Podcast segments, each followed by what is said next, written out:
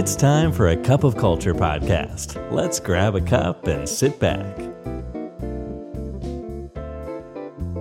ได้เวลาจิบกาแฟคุยกันเรื่องวัฒนธรรมองค์กร กับประคับพวกเขาเจอแล้วนะครับ สวัสดีครับคุณผู้ฟังครับขอต้อนรับ คุณฟังเข้าสู่กาแฟแก้วที่ 236 กับผมบอนสุรัตน์นะครับคำในกาแฟแก้วที่ผ่านๆมาที่ผมมีโอกาสได้คุยผู้ฟังเนี่ยก็ได้พูดคุยถึงเรื่องของ innovation นะครับ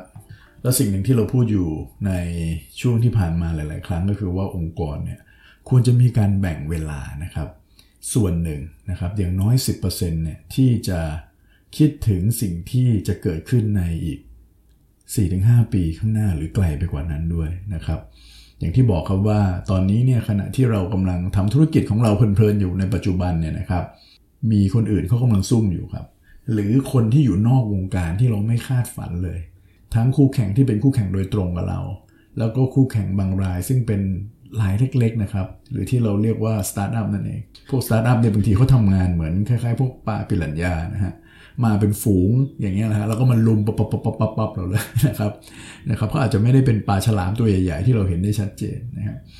นั้นองค์กรหลายๆองค์กรก็จำเป็นจริง ๆ ครับที่จะต้องแบ่งเวลาตรงเนี้ยไว้คิดถึงการทำธุรกิจใหม่ ๆ นะครับ ในตลาดใหม่ ๆ product ใหม่ ๆ ซึ่งธุรกิจนั้นเนี่ยอาจจะไม่เกี่ยวข้องกับสิ่งที่เราทำในอยู่ในปัจจุบันนี้ก็ได้ แล้วก็อย่างที่เล่าให้ฟังนะครับว่าลูกค้าเราเองหรือว่าองค์กรหลาย ๆ แห่งนะครับ โดยเฉพาะองค์กรใหญ่ ๆ เนี่ยเขาก็มีการตั้งทีมชุดเล็ก ๆ ขึ้นมานะครับ เพื่อที่จะเอาไอเดียต่าง ๆ ที่ระดมกันในองค์กรก็ตาม หรือว่าจะเป็นไอเดียที่มาจากผู้บริหารก็ตาม หรือมาจากหน่วยงานต่าง ๆ ที่คิดกันขึ้นมาเองก็ตามเนี่ยนะครับ ก็จะเอามาลงมือทำกัน เลยเกิดเป็นทีมเล็ก ๆ เต็มไปหมดเลยในองค์กรนะครับ ที่เรียกว่าอาจารย์ทีม เพื่อที่จะให้ไอเดียต่างๆ เหล่านั้นมีโอกาสได้ไปทดลองแล้วไปเทสกับลูกค้าดู โดยใช้กระบวนการเร็วๆนะครับในการเทสกับลูกค้าแล้วมันก็ลงมือทำแล้วออกมาเป็นโปรโตไทป์แบบง่ายๆ แล้วก็ไปเทสกับลูกค้าใหม่ แทนที่จะรอให้ทุกอย่างทำจนเสร็จสุดท้ายใช้เวลาหลายๆเดือนหรือเป็นปี อันนี้ใช้เวลาอาจจะหลักสัปดาห์หรือหลักวันเท่านั้นเองในการที่จะไปเทสแล้วก็ค่อยๆ ปรับทำไปเรื่อยแบบนี้นะครับ เพราะฉะนั้น ไอเดียต่างๆ พวกนี้เนี่ยก็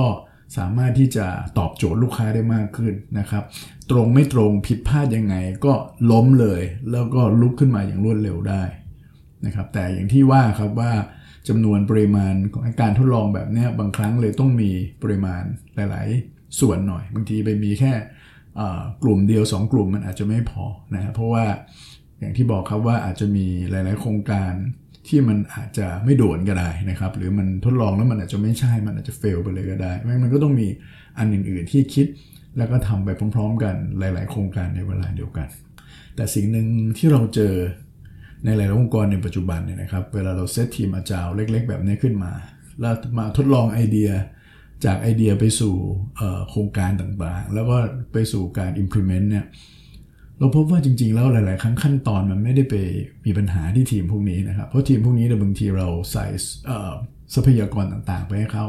เราอาจจะมีเงินทุนเรามีเวลานะครับ หรือบางทีเราไปจ้างพวกโค้ชที่เป็นเรื่องอาจารย์โค้ชอะไรต่าง ๆ มาช่วยนะครับ มันก็อาจจะพอไปได้ แต่ว่าบางครั้งไปติดที่ระดับผู้บริหารครับที่เราอาจจะไม่ได้อาจารย์เหมือนที่เขาอาจารย์นะพอเรื่องเรามาถึงฝั่งผู้บริหารผู้บริหารใช้เวลาในการตัดสินใจนาน ใช้เวลาในการที่จะให้เรื่องแต่ละเรื่องมาถึง บางทีต้องผ่านกระบวนการ process ในองค์กรที่เขาจะอนุมัติงบประมาณนะครับ ให้แผนกนั้นแผนกนี้ได้ดูอะไรเงี้ยก็ใช้เวลามากเลยนะครับนั้นในการทำงานแบบอาจารย์เองเนี่ยผู้บริหารเองก็ต้องอาจารย์ตามด้วยนะครับ ซึ่งวันนี้ผมมีโอกาสได้ไปอ่านบทความของ Harvard Business Review ชิ้นหนึ่งนะครับ ผมคิดว่าน่าสนใจนะครับ เป็นตัวอย่างขององค์กรหนึ่งครับ ที่เขาเป็นองค์กร consumer product องค์กรหนึ่ง แต่เขาไม่ได้เปิดเผยครับว่าเป็นองค์กรอะไรนะครับ แต่ว่าผู้บริหารเนี่ยเขามีการรันโครงการย่อยๆนะครับแล้วก็เซตเป็นทีมอาจารย์ต่างๆสำหรับบริษัทนี้เขามีตั้ง 20 กว่าโครงการนะครับที่เขาทำการทดลองเป็นในเวลาเดียวกันเขาก็มีการปรับเปลี่ยนวิธีการมานานหลายปีแล้วนะครับ จนมาได้วิธีการที่เขาคิดว่าค่อนข้างดีแล้วในระดับทีมงาน แต่ตัว CEO เองเนี่ยเขามีวิสัยทัศน์ที่ไกลไปกว่านั้นเขามองว่าที่ผ่านมานะมันมีปัญหามาก ตรงที่ว่าเวลามาถึงขั้นตอนการอนุมัติ หรือผู้บริหารแล้วเนี่ยมันกลับช้านั่นเองนะครับฉะนั้นเขาเลยเซตทีมอาจารย์ leadership ขึ้นมาด้วยนะครับ ก็แปลว่าอะไรครับ ก็คือระดับตัว CEO เองแล้วก็ระดับ C level ขององค์กรเนี่ยมาทำงานแบบอาจารย์ร่วมกับทีมอาจารย์ 25 ทีมนี้ไปด้วยนั่นเองครับ ฟังแล้วก็ดูแล้วก็น่าสนใจดีนะครับ แล้วมันจะทำได้จริงหรือเปล่า เพราะว่าผู้บริหารเองก็มีเวลาน้อยไม่มากอะไรนะครับ แล้วก็อาจจะคุ้นเคยกับวิธีการทำงานแบบเดิมๆไอเราไปบอกให้เขาทำแล้วก็มีคนไปรับช่วงต่อไปเนี่ยมันก็ง่าย แต่พอเราต้องมาทำเองเนี่ยอันเนี้ยยากแต่มองอีกมุมหนึ่งถ้าเราไม่ทำเอง เราก็ไม่รู้ครับว่าจริงๆไอ้คำว่าอาจารย์มันคืออะไร หรือมันมีความยากความง่ายอย่างไร อีกอย่างถ้าเราจะทำให้มันเป็นวัฒนธรรมองค์กรด้วย อย่างที่ทางพอดแคสต์เราพูดถึงบ่อยๆครับว่าวัฒนธรรมองค์กรต้องสร้างจากข้างบนลงมาข้างล่างก่อนนะครับเพราะฉะนั้นเนี่ยเหมือนกันนะครับ ผู้บริหารก็ต้องลองด้วยวิธีการแบบนี้ด้วยเช่นกัน เขาใช้อาจารย์ principle นะฮะในการ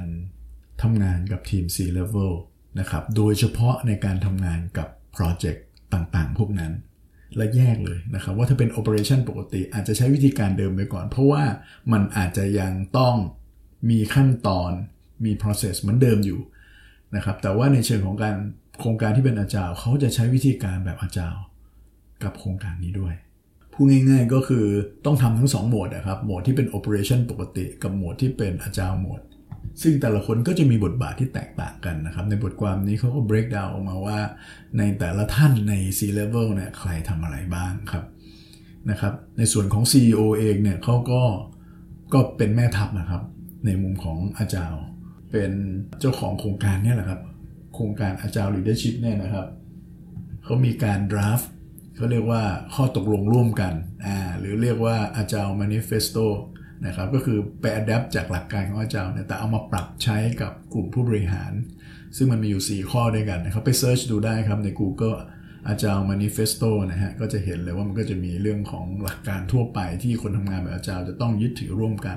นะครับเขาก็เอามาใช้แบบนี้ในการ apply กับตัวของการทำงานในในระดับ leadership แล้วไม่ใช่แค่นี้ครับ ไม่ใช่แค่เฉพาะทีมผู้บริหารนะครับเขาก็จะมีการ dedicate ระดับ manager ซึ่งเป็นระดับ top top ด้วยนะครับ ซึ่งมาทำงานร่วมกับระดับ executive สิ่งเหล่านี้มันเกิดได้ยากครับ ถ้า CEO ไม่ได้เป็นคน lead เองถูกไหมฮะแล้วก็เป็นการนำประชุมทุกๆ ครั้งนะครับ เป็นคนช่วยเคาะช่วยตัดสินใจงั้นเวลา ในการประชุมรูปแบบแบบนี้แล้วถ้ามัน lead โดย CEO เอง มันก็ง่ายขึ้นเยอะเลย เพราะ CEO เป็นคนเอาด้วยกับมัน CFO ก็มีบทบาทนะครับ ในบริษัทนี้เนี่ย CFO ในหมวดของอาจารย์เนี่ยเขาก็จะเป็นคนที่คอย lead ในเรื่องของการตัดสินใจทางการเงินในรูปแบบใหม่ ๆ ที่เหมาะกับวิธีการอาจารย์คอย educate ในทีม leader เนี่ยพวกเอ financial tool ใหม่ ๆ นะครับ ที่มันตอบสนอง การเปลี่ยนแปลงได้อย่างรวดเร็วนะฮะนำเอา business model ใหม่ๆนะครับมาแนะนำเอามาลองทดลองร่วมกันในทีมอ่านะเพราะว่า CFO ก็จะเป็นคนที่เข้าใจเรื่องเงินเงินทองทองมากกว่าคนอื่น การทำ planning budgeting นะครับที่เป็นรูปแบบที่สอดคล้องกับสปีดของอาจารย์ นอกจากนี้แล้วในฝั่งของ CHRO นะฮะหรือว่า Chief ของ People เนี่ยนะครับเขาก็ มีหน้าที่ของตัวเองในอาจารย์ทีมด้วยนะครับ ก็คือเป็นคนที่ make sure ว่ามันมี career path ต่างๆเนี่ยมันคอยรองรับคนที่ทำงานแบบอาจารย์หมด ต้องเรียนแบบนี้ครับว่าโดยส่วนใหญ่แล้วองค์กรที่ทดลองวิธีการ Agile ในทีมต่างๆ ก่อนเนี่ยเขามักจะให้พนักงานแบ่งเวลาส่วนหนึ่งไปทำงานถูกไหมฮะแล้วก็อย่างเช่นไปทำงาน project พิเศษพวกนี้นะครับ work บ้างไม่ work บ้างครับนะครับส่วนใหญ่จะไม่ค่อย work เพราะว่า ไม่ค่อยโฟกัสนะครับเพราะงานประจำก็ต้องทำอันนี้ก็ถือเป็นงานงอกนะครับและยิ่งถ้าไม่มีเรื่อง career path ไม่มีเรื่อง incentive ไม่มี motivation อะไรที่ชัดเจนเนี่ยก็ทำไปเมื่อมีเวลาว่างเท่านั้นเอง ซึ่งในงานอาจารย์หรืองาน 10%ที่บอกเนี่ยมันมันต้องโฟกัสไม่ต่างอะไรกับงานปัจจุบันที่เราทำเลยนะครับเพราะฉะนั้น HR เขาก็จะไปออกแบบเรื่อง career path ออกแบบเรื่องการที่คนจะต้อง dedicate ลงมาเลยนะครับ KPI ของคน 25 ทีมเนี่ยต้องชัดเจนครับว่าจะวัดผลเขายังไง และที่สำคัญเนี่ยนะครับเขาทดลองให้ 25 ทีมเนี่ยออกมาทำงานแบบ full time เลยนะฮะทีมหนึ่งอาจจะมีสัก 2 คนบ้าง 3 คนบ้างอะไรเงี้ยแต่แน่นอนองค์กรนี้น่าจะเป็นองค์กรใหญ่พอสมควรไม่งั้นโอ้โห 25 ทีมในเวลาเดียวกันผมคิดว่าไม่ใช่เรื่องง่ายนะครับนะครับแต่แต่ว่าอย่างที่บอกครับองค์กรนี้เขาน่าจะเคยลองมาหลายวิธีละแล้วพบว่าวิธีนี้น่าจะดีกว่าวิธีการอื่นๆสำหรับส่วนตัวผมเองก็คิดว่าในช่วงเวลาแรกเนี่ย อาจจะใช้วิธีการแบ่งเวลาส่วนหนึ่งมาได้ แต่ทั้งจุดหนึ่งแล้วต้องมีทีมที่เป็น full time แล้วครับ เพราะว่าไม่งั้นเนี่ยไม่โฟกัสครับ นอกจากนี้ก็ก็ต้องดูเรื่องของกระบวนการคัดสรรคนเข้ามาที่ต้องมี mindset ที่เหมาะสมกับการทำงานแบบอาจารย์หรือการหาโค้ชหาเทรนนิ่งต่างๆ เข้ามาช่วยติดเขี้ยวเล็บให้กับทีม อันนี้ก็เป็นหน้าที่ของฝั่ง HR เขาในฝั่งของ IT นะครับ CIO เนี่ยนะครับซึ่งก็ต้องบอกว่าเป็นคนที่น่าจะ รูปแบบของงานนะใกล้เคียงกับอาจารย์มากที่สุดนะครับ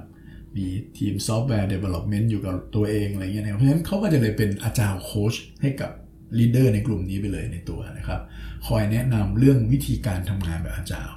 คอยหา template ใหม่ๆ หรือ best practice ต่างๆ ที่เคยทำมาแล้วนะครับ มาใช้กับทีมผู้บริหาร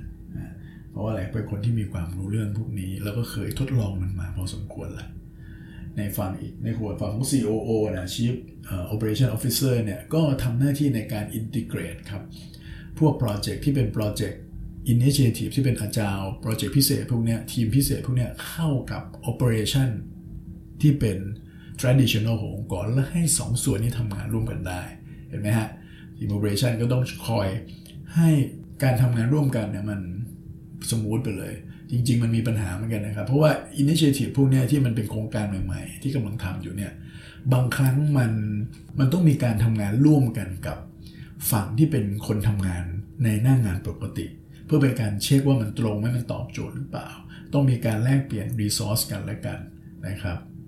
ต้องมีการไปหาลูกค้าต้องมีการอะไร ซึ่งมันก็เป็นลูกค้าของบริษัทที่เป็นหน้างงานปกติอันเนี้ยนะครับงั้น